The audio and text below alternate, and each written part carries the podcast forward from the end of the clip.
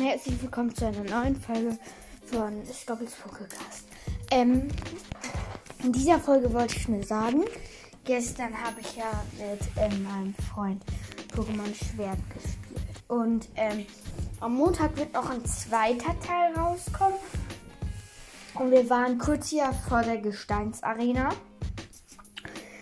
Daher aber der Akku ist halt alle geworden noch und ähm, wollten eigentlich eine neue Folge machen, aber haben wir dann nicht mehr gemacht. Auf jeden Fall haben wir das geschafft. Und ich gebe euch einen Tipp. Wenn ihr da gegen den kämpft, der hat ein ähm, Pokémon.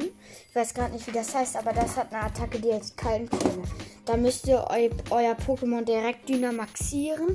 Dann besiegt ihr das. Dann hat er am Ende ein Giga Dynamax Pokémon. Das, äh, da könnt ihr halt nicht mehr Dynamax machen, würde euch auch sofort killen. Weil ähm, da müsst ihr halt dann mit euren normalen Pokémons weiterkämpfen. Tschüss.